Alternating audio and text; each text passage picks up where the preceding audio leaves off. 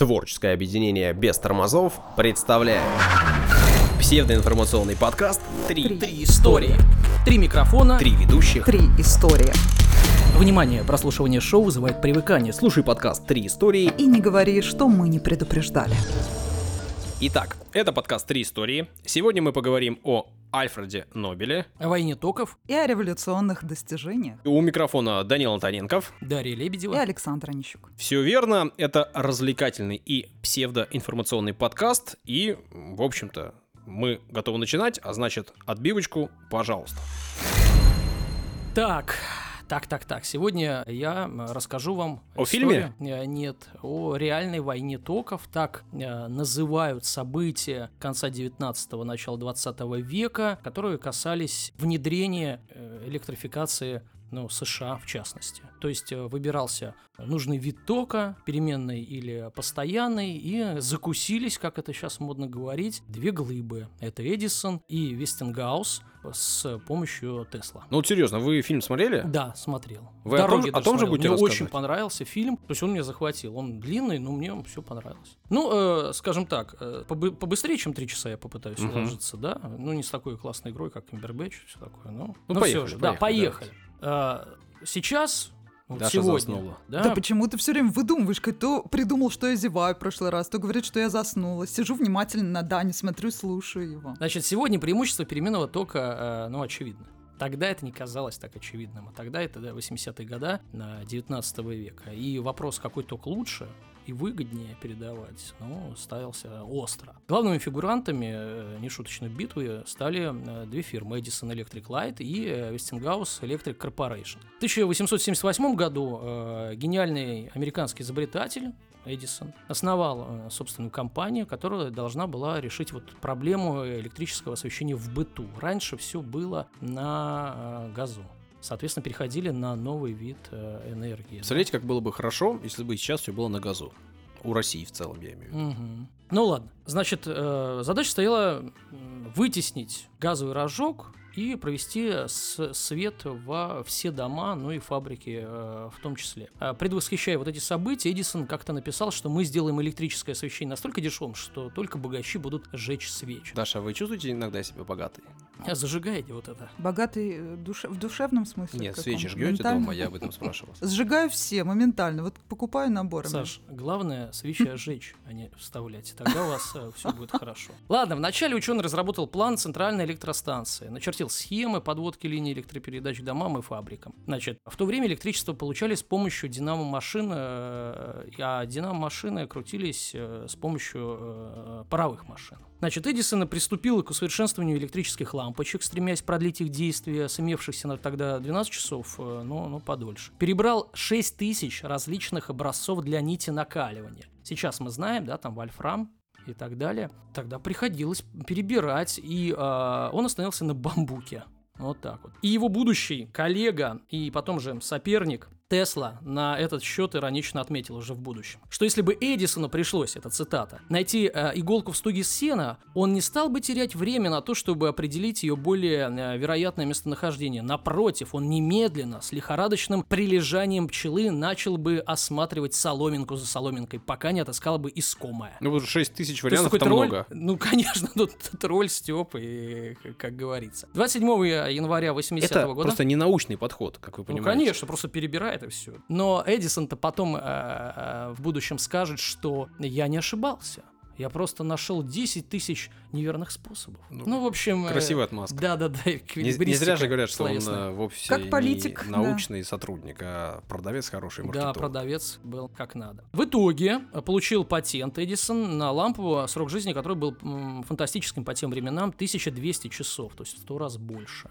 Скажем так, ремесленное упорство. Вот Тесла — это там художник, а Эдисон, ну, на мой взгляд, да, э, погрузившись в эту историю, это все-таки ремесленник. Но ремесло, дисциплина иногда тоже бьет э, талант. Но ремесло, оно и не исключает вообще того, что, например, там э, театральные деятели какие-то тоже называют свою работу ремеслом, несмотря на то, что это искусство. Я Поэтому- все-таки не про слова, кто как называет, а вот есть, скажем так, человек с ограниченными талантами, но он очень усердный и трудолюбивый, а есть э, человек нетрудолюбивый, но талантливый. И не факт, кто выиграет, да, в этом противостоянии. Чуть позже ученый запатентовал всю систему производства и распространения электроэнергии в Нью-Йорке. Когда Эдисон занялся освещением э, американского мегаполиса, Тесла только лишь поступил на философский факультет э, Пражского университета. Проучился там всего один семестр, на дальнейшее обучение не хватило денег, привет капитализму. И в итоге он за, затем поступил в высшее техническое училище в австрийском Граце, где стал изучать электротехнику и начал задумываться о несовершенстве электродвигателей постоянного тока. Тогда говорили только о постоянном токе. Как вы понимаете, если бы у него были деньги, он бы стал философом, бесполезным человеком. Так что в этом смысле экономическая система дала миру бриллиант. Тем, что не пустила его, да? Да, туда, куда ему не надо было идти. Окей, да. Раз в год и палка, как говорится. 1882 год. Эдисон э, запустил две электростанции постоянного тока в Лондоне и Нью-Йорке, наладив производство динамо-машин, кабелей, лампочек и осветительных приборов. Спустя два года американский изобретатель создает новую корпорацию, ту самую Edison General Electric Company, 1882 год, напоминаю. Туда вошли десятки компаний Эдисона, разбросанные по всей Америке и Европе. В том, что делает Тесла? Тесла отправился с идеей электродвигателя переменного уже тока, не постоянного, а который продвигал Эдисон, а переменного, в парижское представительство компании Эдисона. Но тогда они не были еще ни друзьями, ни врагами. Просто какой-то молодой человек говорит, слушайте... Есть вариант. Вот есть вариант другой, переменный, он крутой да, давайте вот это все. Но компания Эдисона была занята выполнением крупного заказа э, в тот момент сооружения электростанции для железнодорожного вокзала Страсбурга. И в ходе выполнения э, вот этого заказа возникли ошибки, проблемы, э, сбои. И Теслу, ну, видимо, поняли сотрудники э, местного представительства, что товарищ-то ну, в порядке, крутой, отправили спасать ситуацию, чтобы он там починил э, э, вот то, что не работало. В итоге сербский ученый отправился э, в Париж, точнее в Страсбург отправился, все наладил, а в Париж приехал э, за обещанной премией. То есть он это не за бесплатно сделал, ему обещали 25 тысяч по-кински. Они же зеленые. Но компания отказалась выплачивать деньги. И так Эдисон первый раз кинул Теслу. Зафиксируем себе. Когда вы говорите первый, значит будут последующие. Ну да, это точно. Значит, оскорбленный Тесла сказал, что больше ничего не хочет иметь с э, предприятием Эдисона и, и им самим. И хотел вообще отправиться в Петербург нам почти повезло. То есть он уже э, хотел э, ехать к нам. Дело в том, что Россия славилась в те времена научными открытиями в области электротехники и, э, э, в частности, изобретениями Павла э, Яблочкова и Дмитрия Лачинова. И он хотел поехать к ним. Но один из толковых работников Эдисона уговорил все-таки Теслу отправиться в США в головной офис, написал рекомендательное письмо самому Эдисону. Есть имя этого нехорошего Нет. человека? Жаль. Цитата. «Было бы непростительной ошибкой дать возможность уехать в Россию подобному таланту. Я знаю двух великих людей. Один из них вы, мощный. Так и надо начинать все письма. Лизок. Комплимент. Как это называется? Второй — этот молодой человек. Написал сотрудник Эдисона. Ну, в общем, приехал э, Тесла в Нью-Йорк в 84 году и приступает к работе в компании Edison Machine Works э, в качестве инженера по ремонту двигателей, генераторов постоянного тока, работает с постоянным током. Тесла сразу же поделился с Эдисоном своими мыслями насчет переменного тока, которого тот не признавал. Но американский изобретатель отверг все идеи, сказал, что чушь, молодой человек, занимайтесь своим делом, вот вам деньги платят, как бы, и не надо. Год спустя Эдисон предлагает Тесла конструктивно улучшить машины постоянного, видите, постоянного тока, и за это обещает премию в 50 тысяч долларов. Но Тесла, конечно, жизнь ничего не, ничему не учит. Тесла э, принялся за работу, предоставил 24 варианта новых э, машин Эдисона и новый э, коммутатор и регулятор. Эдисон работу одобрил, принял но не заплатил, пошутив, что иммигрант плохо разбирается в американском э, юморе, что это, ну, на самом деле была шутка такая про 50 тысяч долларов. Кидок номер два. 25-50. Да, ставки растут. С этого момента Эдисон и Тесла стали, ну, врагами. Ну, то есть, ну, понимаете, 75 уже в сумме-то. Набежала. Прилично. Считает, да. Тут нарастает саспенс, напряженная музыка появляется. На счету Эдисона э, более тысячи патентов. Такого количества изобретений на тот момент не было ни у кого в мире. И э, неутомимый экспериментатор однажды даже провел в лаборатории 45 часов, э, не желая прерывать опыт. То есть человек был делу э, предан. Да? Мы, мы, конечно, о нем можем говорить себе какие-то плохие вещи, но э, в э, преданности делу ему не откажешь. Значит, был также э, умелым предпринимателем. Все его компании приносили прибыль. Однако, 86 год по-моему, через два года после китка номер два, да, значит, у корпорации Эдисона появился очень мощный конкурент, компания Westinghouse Electric Corporation. Соответственно, Так монополии Эдисона пришел конец и преимущества новых электростанций были очевидны. От американского изобретателя-любителя, коим был э, Эдисон, Вестингаус э, основательно отличался тем, что основательно знал физику и прекрасно понимал э, слабое звено электростанции постоянного тока и делал ставку на переменный ток. Так он познакомился с Теслой и его изобретениями принял его изобретение, запатентовал, помог э, запатентовать э, сербу и выкупил официально, честно, 40 патентов, заплатил 32-летнему на тот момент Тесла миллион долларов. То есть не кидок номер один, да? То есть, ну вот, все честно, э, скажем так, Вестингаус, как предприниматель, да и физик в том числе, сделал. 87 год. США э, рабо- уже работает э, более 100 электростанций постоянного тока. Постоянный ток это Эдисон, я напоминаю. Однако процветанию компании Эдисона должен был наступить конец, потому что переменный ток оказывался, ну, скажем так, более эффективным. Дело в том, что постоянный давал нормальную мощность на полтора только лишь километра. Э, и э, в этом была проблема. Изобретатель понял, что находится на грани финансового краха, решил подать в суд на Вестингаус. Э, нарушение патентных прав. Суд э, отклонил иск. Тогда Эдисон, наш предприниматель, начал открытую пиар-войну против Вестенгауза. И Даше теперь понравится, потому что это уже э, пиар-война. Это Про смерть? Все, конечно, конечно, все, всяческие вот эти... Когда вообще... до могильничков дело дойдет, скоро. тогда я подключусь. Вот скоро уже могильнички начнут. Значит, газеты захлеб рассказывали о смертельной опасности переменного тока, именно только переменного. Ну а для пущей убедительности по всей стране, внимание, как ловко, начали появляться помосты с проводами непонятного назначения и рубильником. Даже сейчас закрою уж, конечно. Созывался народ и публично на помост затаскивали бездомных собак к которым и присоединялись те самые провода. Затем через э, животное пропускали постоянный ток. Бедняга, конечно, мучился, но э, остался жив. Процедуру повторяли, э, говорили, что это уже переменный ток, и с известным концом. Фишка была в том, что во второй раз пропускали ток просто большей силы.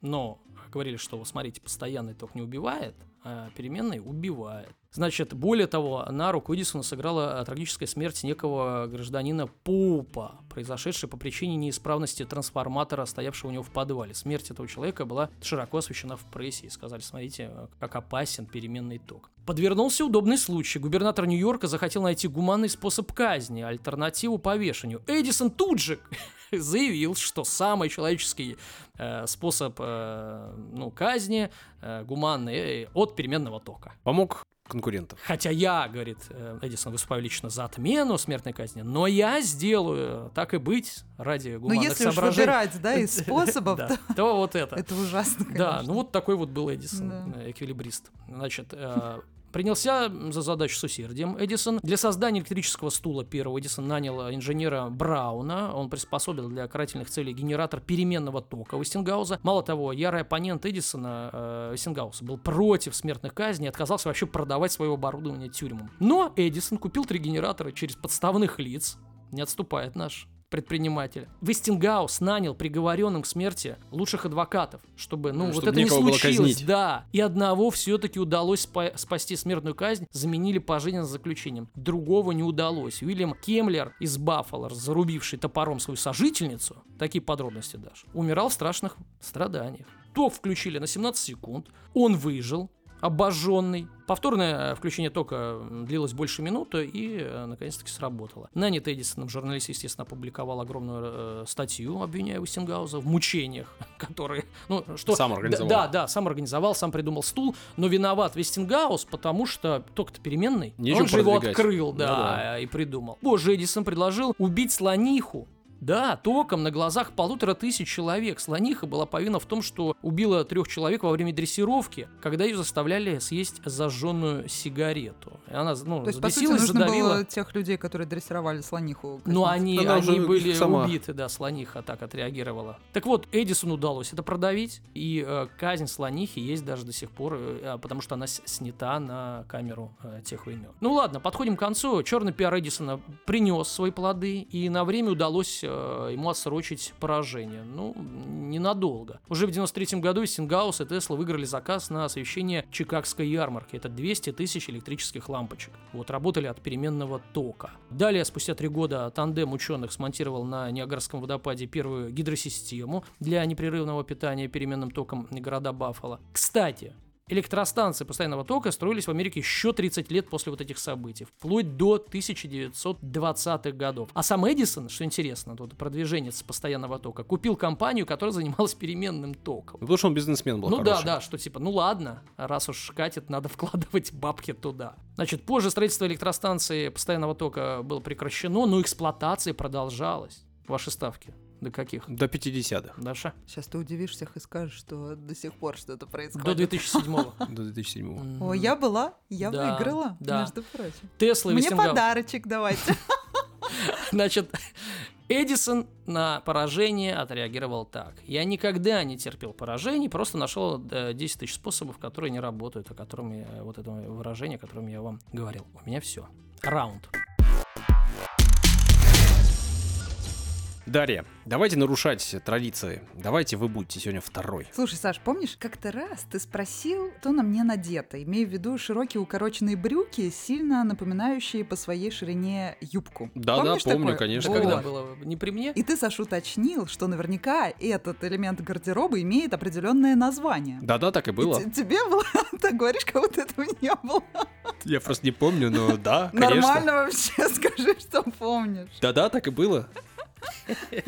Окей. Что за игрище? Не понял. Так это реально правда. Все, что-то с памятью. Меморию попей. Меморию! Нам заплатили за эту рекламу?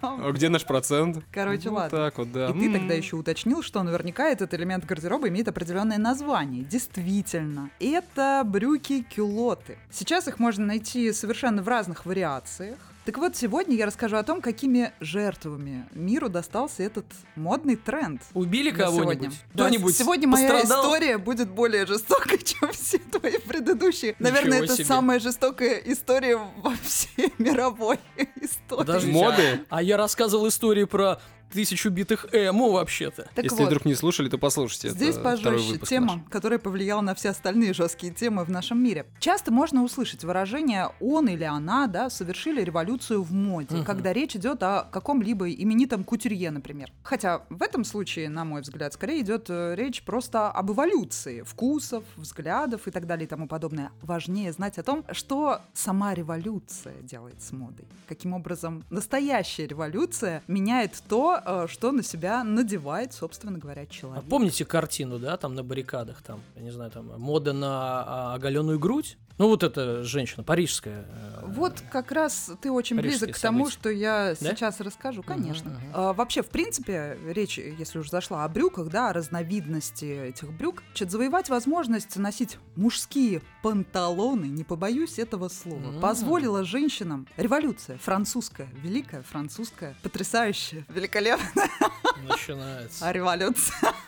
До этого тема брюк для европейских выделяю жирным шрифтом женщин, фактически не существовало. Но примером, конечно, были какие-то тяжелые работы, там, я не знаю, те, кто в шахтах, не дай бог, там еще где-то там Женщины работали. в шахтах? Все, что угодно могло быть, да. Ну, то есть чернорабочие женщины всегда были, те, до которых не было дела. То есть те, которые не предъявляли никакие Собственно, права. и не люди. Ну, Как на тот момент, на тот момент так и было, действительно. Там женщины устриц ловили, женщины могли, да, что угодно делать. И если они были в Привет, брюках, феодализм. то никто бы даже не заметил на, вообще, какого пола этот человек, ну, делает там что-то и Мгм. делает. Да, к сожалению, было так. Главное, это 50 килограмм устриц, вынь да положь. А какого ты пола? Ну, а тех женщин, брюках? собственно, да, которые выходили в свет и вообще, которых можно было увидеть на улицах, они, естественно, были в юбках и э, во всевозможной подобной одежде. Понятное дело, что все революции, они помимо изменений в общественном строе и так далее, и э, жертв огромных, кровь и там, я не знаю, шафот, все, все такое, они помимо этого несут,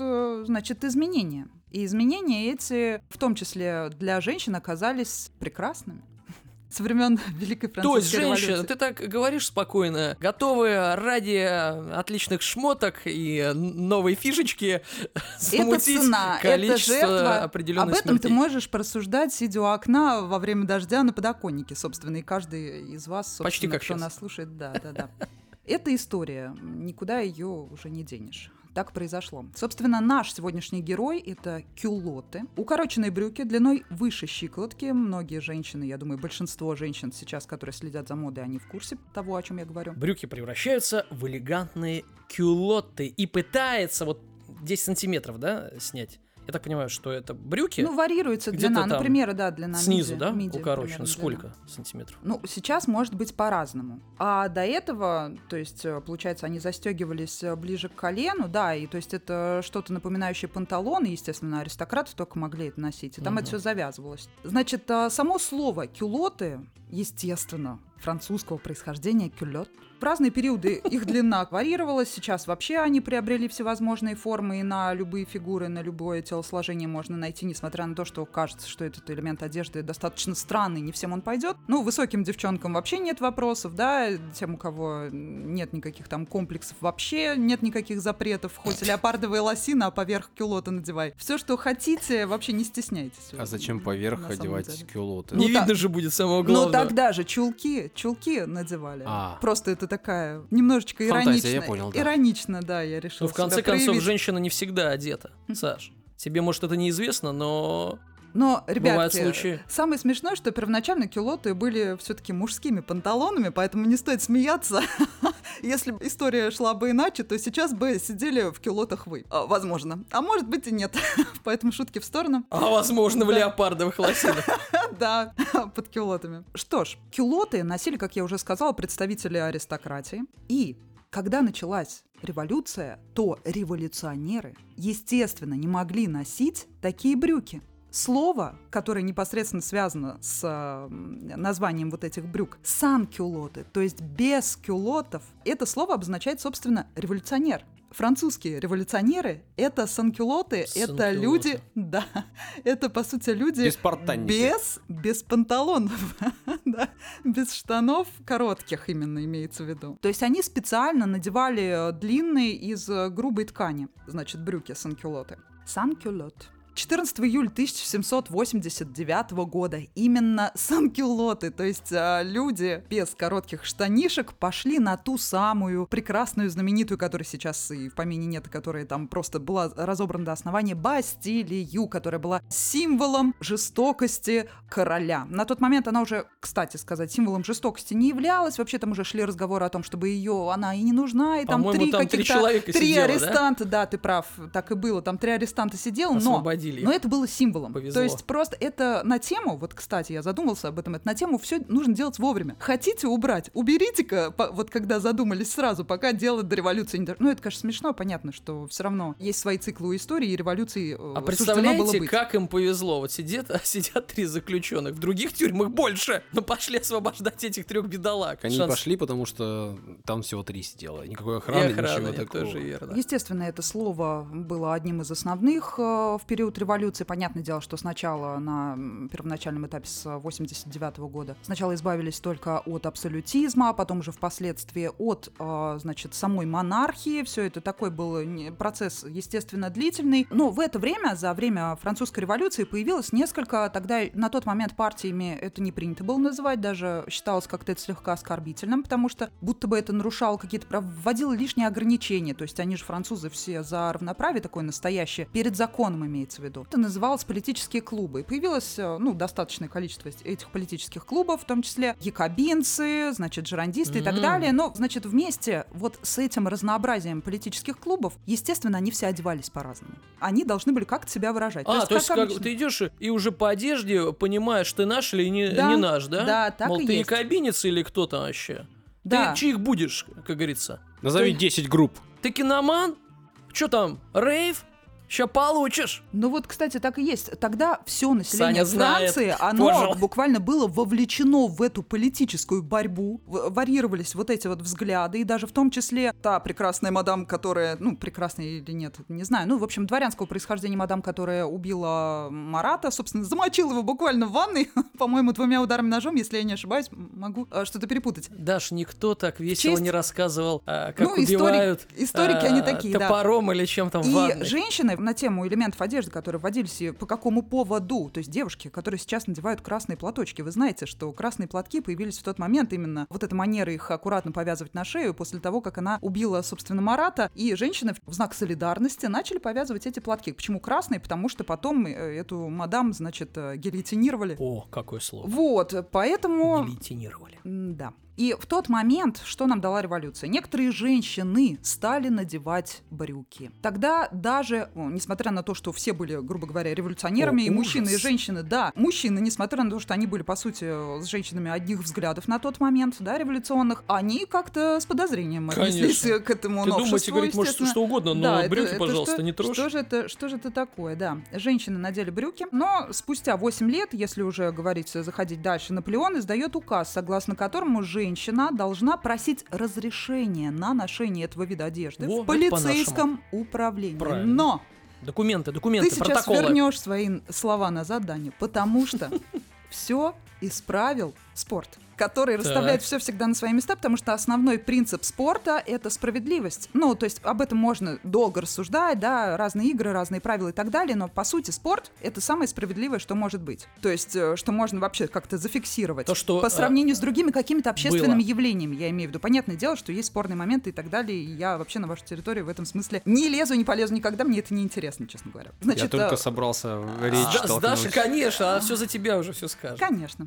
Ну, вот так вот. Три ведущих в одном. Реакция, реакция, реакция, молниеносная реакция. Все исправили. Что? Велосипедный спорт и верховая езда. Женщины начали искать ухищрения, появлялись такие элементы одежды, которые э, представляли из себя, значит, э, нечто среднее между брюками и юбками. То есть юбка, значит, э, распахивалась, там брюка. появлялись, да, вот то, что ты говоришь, значит, брюки. Да, да, да, именно. Первая юбка-брюки появилась благодаря Эльзе Скиапарелли. Это известное имя. Она была и дизайнером, она была из невероятно просто ученой семьи. У нее, по-моему, египтологом был дед, если я не ошибаюсь. Мгм. Она из-за того, что росла в этой исторической среде, в этой культуре, она все это в себя впитала, и стихи она писала, и дизайном она занималась. Она именно занималась, да, вот созданием каких-то новых веяний в моде. Ее считали, ну, по сути дела, революционером. Но на тот момент немножко рановато это произошло. Она, по-моему, в 31 году, в 1931 году она представила юбку-брюки, и тогда всех это шокировало, никто это... Подождите, 1931? Да, Не уже- 800.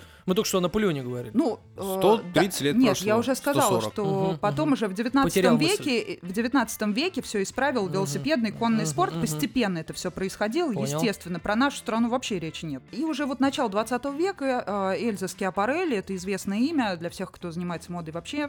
Я думаю, что они знают Я это только принцессу Эльзу знаю из холодного сердца. Значит, ну понятно, что к этому моменту уже женщины еще после революции пытались там тогда еще французская отказаться от корсетов, уже корсеты никому не хотелось носить, все это все это было грустно, да. Значит, естественно, как я люблю, звезды в эту войну за ношение брюк влились в эту борьбу. Это и Одри Хэбберн. Э, да, естественно. И, конечно, без такого имени, как Коко Шанель, вообще нельзя в этой теме побыть, потому что она действительно, по сути дела, ворвалась в мир моды, позволив женщинам, открыв этот большой мир, да, вот после этого грандиозного показа в 1964 году, 1900, на показе в Париже, был представлен полноценный брючный женский костюм. Так, так. Ну, понятное дело, что все, все точки над «и» расставила Вторая мировая. Когда все мужчины ушли на фронт, женщины занялись, значит, э, всевозможными работами, как только они не страдали в тылу. И, естественно, они носили они удобную одежду, и уж там вопросов не возникало, в чем они, э, значит, э, помогают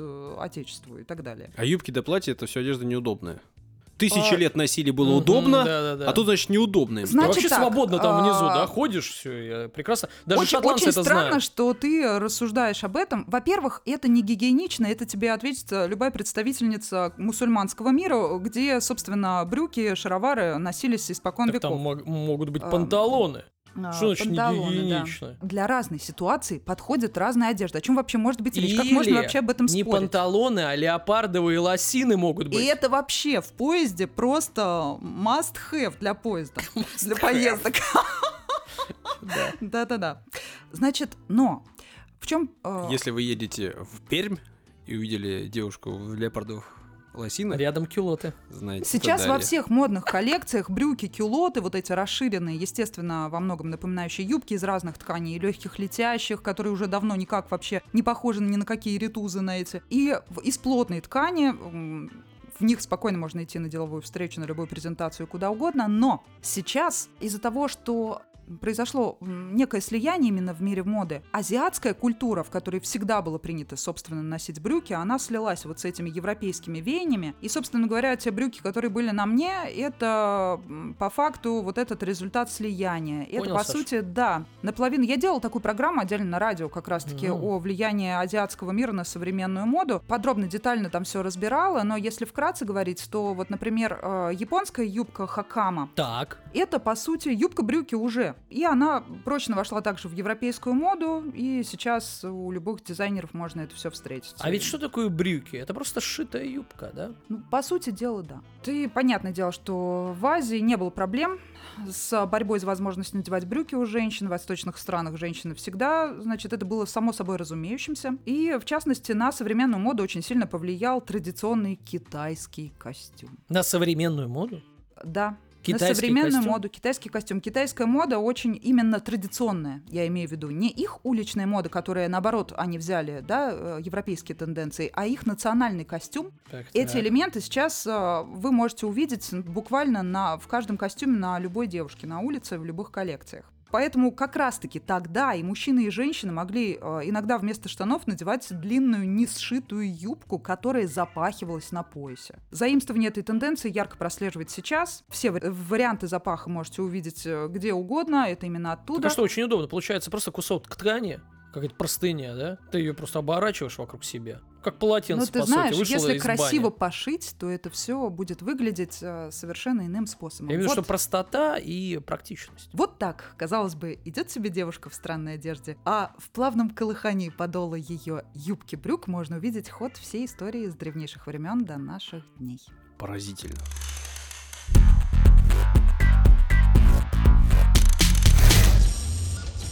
Расскажу свою историю. Есть люди, э, о которых, э, когда вспоминаешь, сразу же какие-то такие улыбочки появляются на устах и какие-то замечания такие колки. Ну, например, какие? Ну вот, например, я вам э, предложил, э, точнее сообщил, что буду рассказывать вам о Альфреде Нобеле. Вот, Данил, было- что вы мне сказали? Не было никаких улыбочек. Что вы мне сказали? Вы мне сказали, что торговец смертью. Абсолютно верно. Торговец динамитом. И человек, который, в общем, этим и запомнился, и о нем, в общем-то, больше нечего даже говорить. Вы вот, например, не захотели о нем. Торговец смертью покруче, чем Николас Кейдж в фильме «Торговец оружием». Ну, э, при этом э, сам э, Альфред э, тоже... Я при- при- думал, что он Альфред Нобель, а он Альфред. Ну, по крайней мере, Википедия так сообщает. Как э, помощник э, этого э, Бэтмена, да? Да это, слушайте, это такие нюансы, например, как э, с Пикассо, который испанец по происхождению, но из-за того, что он переехал во Францию жить, стало модным говорить на манер французский Пикассо? Пикассо, да, ну то есть это такие как бы вещи. Ну, Вот Альфред, значит, еще во время своей жизни задумался о том, как его будут вспоминать. Мгм. Расскажу, почему так случилось. Но Ничего он себе. точно был уверен, и он точно знал, что он войдет в историю. В общем, при Нормально. своей жизни он еще это вполне Делов осознавал. натворил, видимо. Значит, звали его Альфред э, Бернхард Нобель. Родился он 21 октября 1833 года в Стокгольме. Ну, Стокгольм, э, столица Швеции. Значит, он э, родился в семье Эммануила Нобеля младшего. Ну и Эммануил Эммануилович, его так тоже звали. И звали его так не случайно, об этом расскажу чуть позже. Тоже был инженером, архитектором, изобретателем и промышленником. В общем-то, именно он, Эммануил Эммануилович, э, и начал эту промышленную династию. Так, э, слушай, Эммануил ищуся сегодня? Ну, примерно так все и было, потому что вот эту Эммануилович. самую промышленную династию начал он э, не где-то, а в Санкт-Петербурге. Мгм. Именно там у него началась успешная карьера. Он из Стокгольма поехал сначала в Турку, а это тоже, в О! общем, было как бы частью На Российской улицу империи. Турку? Да, Турку на улицу, да, в соседний дом к вам. Вот, а э, что, ну в Купчино мы пишемся, да ничего страшного, не надо скрывать. Вообще все знал. Ты, может, что мою квартиру творишь? скажешь? а, И еще чё ты ключи от квартиры. А у меня нет ваших ключей, у меня только домофон есть номер. Квартира номер 8. Смотри, не останавливается.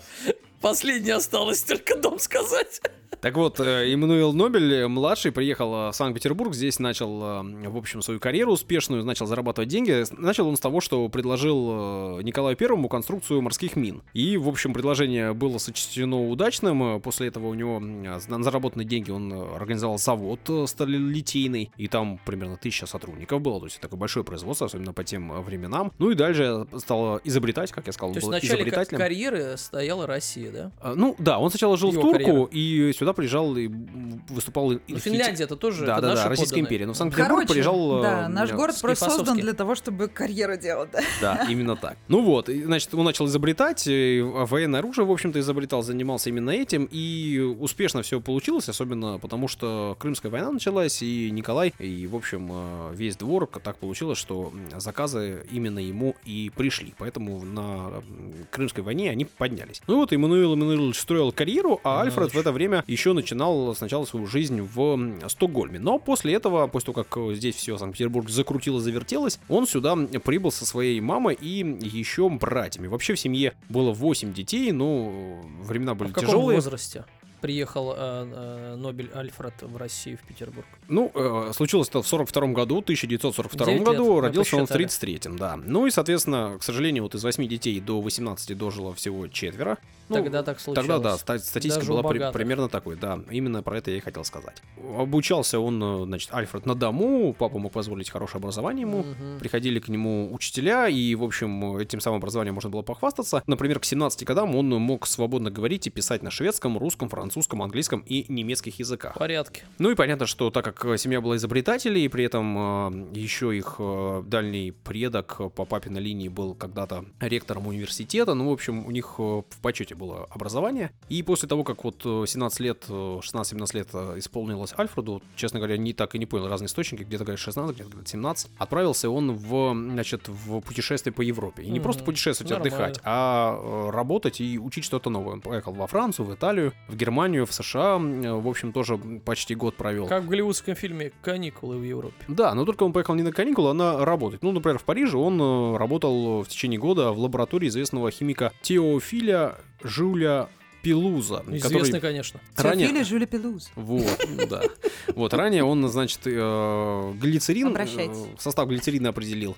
Ну и в то же время в, на это, в, в этой лаборатории работал Асканио Сабрера. Ну, в общем, человек, который э, нитроглицерин изобрел. Ну, поэтому, в общем, нитроглицерин, вы понимаете, не случайно я это такие уточнения даю Мгм. в жизни Альфреда Нобеля. Поработал он с ними, вернулся в Санкт-Петербург, вернулся к отцу на предприятие и, в общем, начал э, работать у папы, что, в принципе, логично, вместе с братьями. Как я сказал, в этот как раз момент, примерно 1852 и дальше, был подъем у них на производстве, э, Крымская война, много заказов. Да. Э, война завершилась через какое-то время, завершилась, в общем, Так он нам делал динамит? он работал в Санкт-Петербурге, делал... А, еще динамит не не было еще никакого динамита, делали они мины, делали они пушки.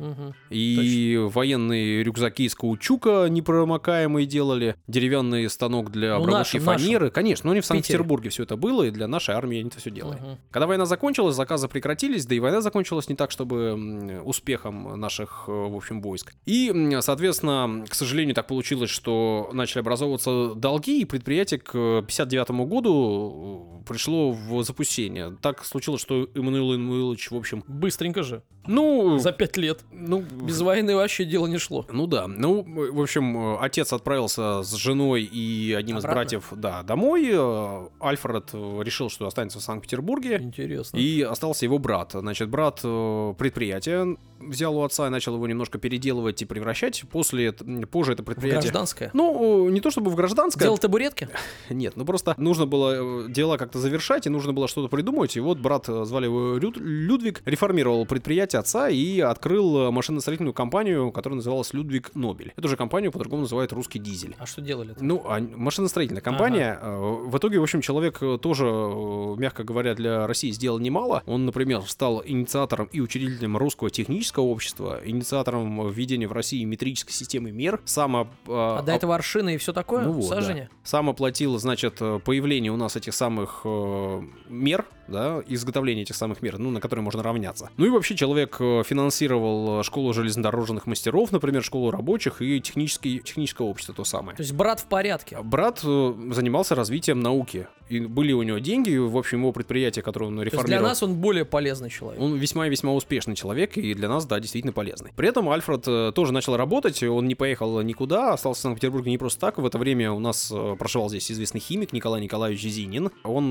в общем, прославился тем, что 1953 году открыл нитроглицерин. Ну и Зинин в 65 году тоже человек не случайный, просто сообщу вам, что он был избран академиком Петербургской академии наук и стал первым президентом Русского химического общества, например. Ну и в общем, пришел э, под руководство Зинина работать Нобель, проработал там какое-то время, успешно у него все получалось. Работал он там, значит, с момента э, закрытия производства отца, с 59 года. Ну а с мая 62 года Нобель начал свои эксперименты самостоятельные. В 63 году э, под Петербургом, здесь у нас, э, в заливе, где, как мы знаем, иногда бывают дельфины, если вы ничего в этом не знаете, то слушайте наши подкасты, предыдущие выпуски. Ой, ностальгия нахлынула прям волной. Ну вот, значит, э, он э, там проводил эксперименты и, э, в общем, изобрел запал, который в дальнейшем стали называть Нобелевским, и производил подрывы мин. Но, значит, этот самый запал, этот самый подрывы, он хотел у нас, в общем, получить на него патент. Угу. Отправился в наше главное инженерное управление Петербурга. А ну, ему говорят. Не надо, говорят. Незачем не интересно то, что я вы изобрели. Я говорю, а он говорит, а, начал. Ну вот. А он... я говорю, я сойду с ума. А мне говорят, все наоборот было. Даша, осталось только тебе спеть, и будет все, все наши традиции исполнены. Значит, ну, э, Альфред расстроился. Ну, как так получается? Значит, он живет в России столько лет, он ему уже работает, лет. и, значит, год здесь. все как надо. А ему говорят, нет, ваш патент не нужен. В общем, отправился он к отцу домой и через год получил свой самый патент на производство взрывчатой смеси и э, тот самый запал, о котором я сказал. Нормально. Сразу же после получения патента начали производство, начали то самое производство налаживать, тем более, что у отца был опыт э, строительства этих самых заводов. Начали строить заводы и начали производить взрывчатку. Взрывчатка была жутко опасная штука, не только потому, что она взрывала сильно, а потому, что она взрывалась во время производства. То есть нестабильная, Нитроглицерин да? был жутко нестабилен, и до сих пор такой, если вы вдруг его решите соорудить, На синтезировать, кухне, да? да. Значит, он и от э, малейшего нагрева взрывался, и от встряски взрывался. Ну, то есть, была очень опасная а штука. А кто его придумал, изобрел, синтезировал? Тот, а, это, в вот, лаборатории который... которого а, давно, он... Давно. Да, я да, все понял. Хорошо, я не хорошо. хочу это имя повторять, а то... Нет, не просто а как. Зимин или как? Э, Один состав определил, а второй работал с ним и тоже улучшал свойства uh-huh. нитроглицерина. Понял. И Николай Николаевич Зенин был, значит, uh-huh. известным э, человеком, известным химиком то есть, то есть во всем... в создание во всей Европе. Рабочего Но, они э, вещества. Ну да, да, да. В, да. Да, ну что-то такое. Опять же, химические свойства, химические вопросы. Важно, что Альфред учился у лучших людей, и он усовершенствовал то, что Хотя было... сам он ничего не изобретал, так я думаю, кроме фи- вот этого запала. Ну, во-первых, запал, ну, это уже немало уже немало, уже серьезно. И он э, изобрел, как делать, э, в общем, ту самую взрывчатку на его основе uh-huh, нитроглицерина. Uh-huh. Насколько я это понял, насколько я в этом разобрался. Значит, э, начали делать заводы, э, нитроглицерин взрывался, и в одном из э, таких вот происшествий погиб э, брат. Ой. Э, значит, и, соответственно, сын Эмману... Эммануиловича, но их, по большому счету, это не очень остановило, ну, потому что это печально, но Ох, деньги зарабатывать шведы. надо, и, в общем, штука была полезная для всех армий, понятное дело, да. При этом э, в Швеции самой не нравилась история, что заводы взрываются, люди гибнут. И через какое-то время они а, запретили производство у себя на территории. Вот дают. Нобель расстроился, как так, что делать? Отправился в Англию и там в 1867 году запатентовал способ приготовления кизельгур динамита. Это, в общем, они нитроглицерином пропитывали вещества, и уже эти сухие вещества можно было использовать как взрывчатку. Тот самый динамит, если mm-hmm. говорить проще. Они уже при встряске не взрывались, и взрывались только при использовании запалов правильных. Ну и, соответственно, в общем-то, это как раз таки случилось главное изобретение его жизни. Э, тот самый динамит он изобрел. То есть вот и то изобретение, о котором вы говорили. Раньше он изобрел подрыв, а теперь он изобрел динамит. Mm-hmm. В 1867 году. Ну и, в общем, с этим патентом уже начал работать дальше. При этом, э, помимо, значит, динамита, он э, в дальнейшем изобрел еще бездымный порох, тоже на основе нитро нитроглицерина, и э, при этом он себя считал пацифистом. Он говорил, что... Молодец. Э, мои открытия вскоре прекратят все войны, э, чем какие-либо э, конгрессы. Когда враждующие стороны обнаружат, Понятно. что они в один миг могут уничтожить друг друга, люди откажутся от этих ужасов и ведения войн. Но мне кажется, все так говорили, и это в принципе было неправдой до момента создания ядерной бомбы. Когда уж, уж круче не придумаешь, действительно. Ну, э, на данный момент так. Сдержек. Ну, есть люди, которые считают, что, в общем, к сожалению, неизбежно когда-нибудь люди перейдут и эту грань, и Надо общем, придумать покруче что-то. Ну да, потом придется придумать что-то еще более опасное. В 1884 году Нобель был избран членом Шведской Королевской Академии Наук. Ну, это просто еще какие-то факты о его жизни. В 1893 он получил почетную докторскую степень Упасальского университета. 60 лет ему. Ну, уже да, это уже так э, ближе, ближе, значит, к финалу. А 14 марта 1893 года Нобель составил завещание, ну, в котором э, распорядился основную часть э, своего наследства, а после выплаты долгов, конечно же, и налогов, передать Королевской академии наук, ну, членом которого он стал. И считал он, что сумму эту необходимо потратить для образования фонда, доходы от которого будут ежегодно распределяться Академией в награду наиболее важных событий и открытий, интеллектуальные достижения в широкой сфере знаний и прогресса. Но через какое-то время подумал-подумал, может, с кем-то посовещался и переписал свое завещание. Итак, а, 27 Хм. ноября 1895 года Нобель написал второе завещание, отменяющее первое. И в новом тексте завещания говорилось, что а, его состояние следует превратить в деньги, которые должны быть э, вложены в надежные акции и ценные бумаги, которые будут образовывать фонд. Ну и вот уже э, доходы от этого фонда должны быть разделяться на пять частей и, Ну, соответственно, форма другая, вручаться. главное, главное, он Ну. хотел, чтобы поддерживалась наука, да? Да, ну только не Академия наук этим будет делать, а фонд этим будет завещ- Мгм. заведовать. Не доверял, видимо. Ну. Знал там изнутри всю эту изнаночку. Да, возможно. Ну, и так, физика, значит, крупнейшее открытие изобретения в химии, третье открытие в области физиологии медицины, ну и что, а, литература и мира. Вот, соответственно, 5 Нобелевских премий. А, 7 декабря 96 года Нобель перенес кровоизлияние в мозг, а 10 декабря 96 года скончался в Как. Сан-Ремо. Ну, Написал да, прям не, не просто, не просто так люди пишут завещание, да. А, И Ну, переписывают. Ну да. Те, кто да. пишет, обычно всегда переписывают. Тем, кому есть что оставить. Но они думают просто о том, Конечно. куда оставить и как. Ну и, соответственно, а, значит, 29 июня 1900 года устав фонда был утвержден парламентом Швеции, ну и первые Нобелевские премии были вручены в 1901 году. А что за история-то? Почему он э, вот задумался о том, как его будут помнить? За несколько лет до его смерти умер его брат, и э, газетчики, не разобравшись, написали, что наконец-то, ура-ура, умер э, торговец смертью. А, Ну не и- понравилось ну ему это, да. да. Прочтя, значит, такие заголовки, подумал, что как же так, э, некрасиво, все будут меня вспоминать, я заработал кучу денег, все будут меня вспоминать Мгм. вот таким образом. Ну и Нобелевскую премию таким образом организовал, и до сих пор, э, значит, самая почетная, самая Ну вот любимая. видишь, газетчики бывают полезны. Ну, э, штука-то хорошая, Нобелевская премия, да, но э, мы же знаем, кому их вручают и за что. И Барак иногда- Обама. Кому только не вручают, да. вот ну. что печалит. Ну что же, три истории рассказаны. Э, Как всегда, в это время мы подводим э, какие-то итоги, совещаемся, выбираем лучшие истории. Но не в микрофон. Точно. На самом деле, мы хотим сказать вам, что мы рады, что вы нас слушаете, и мы знаем, что вы нас слушаете, но мы все еще не видим вашу активность, а она нам нужна. Я буду требовать ее, просить и упрашивать вас, умолять, ставьте там лайки, пишите комментарии, подписывайтесь и участвуйте в нашем э, конкурсе. И, Мы же- судя по всему, Саша настроен серьезно, потому что он знает, наверное, адрес каждого слушателя. Я знаю, что вас тысячи уже, уже тысячи людей послушали наши м, подкасты, и хочется, чтобы вы были чуть более активны, потому что нам это будет приятно. В конкурсе участвуйте, отгадывайте, о чем будет предстоящий подкаст. В общем, ищите нас и э, находите, так сказать. Ну а сейчас я по традиции скажу вам пока-пока. До встречи. Пока.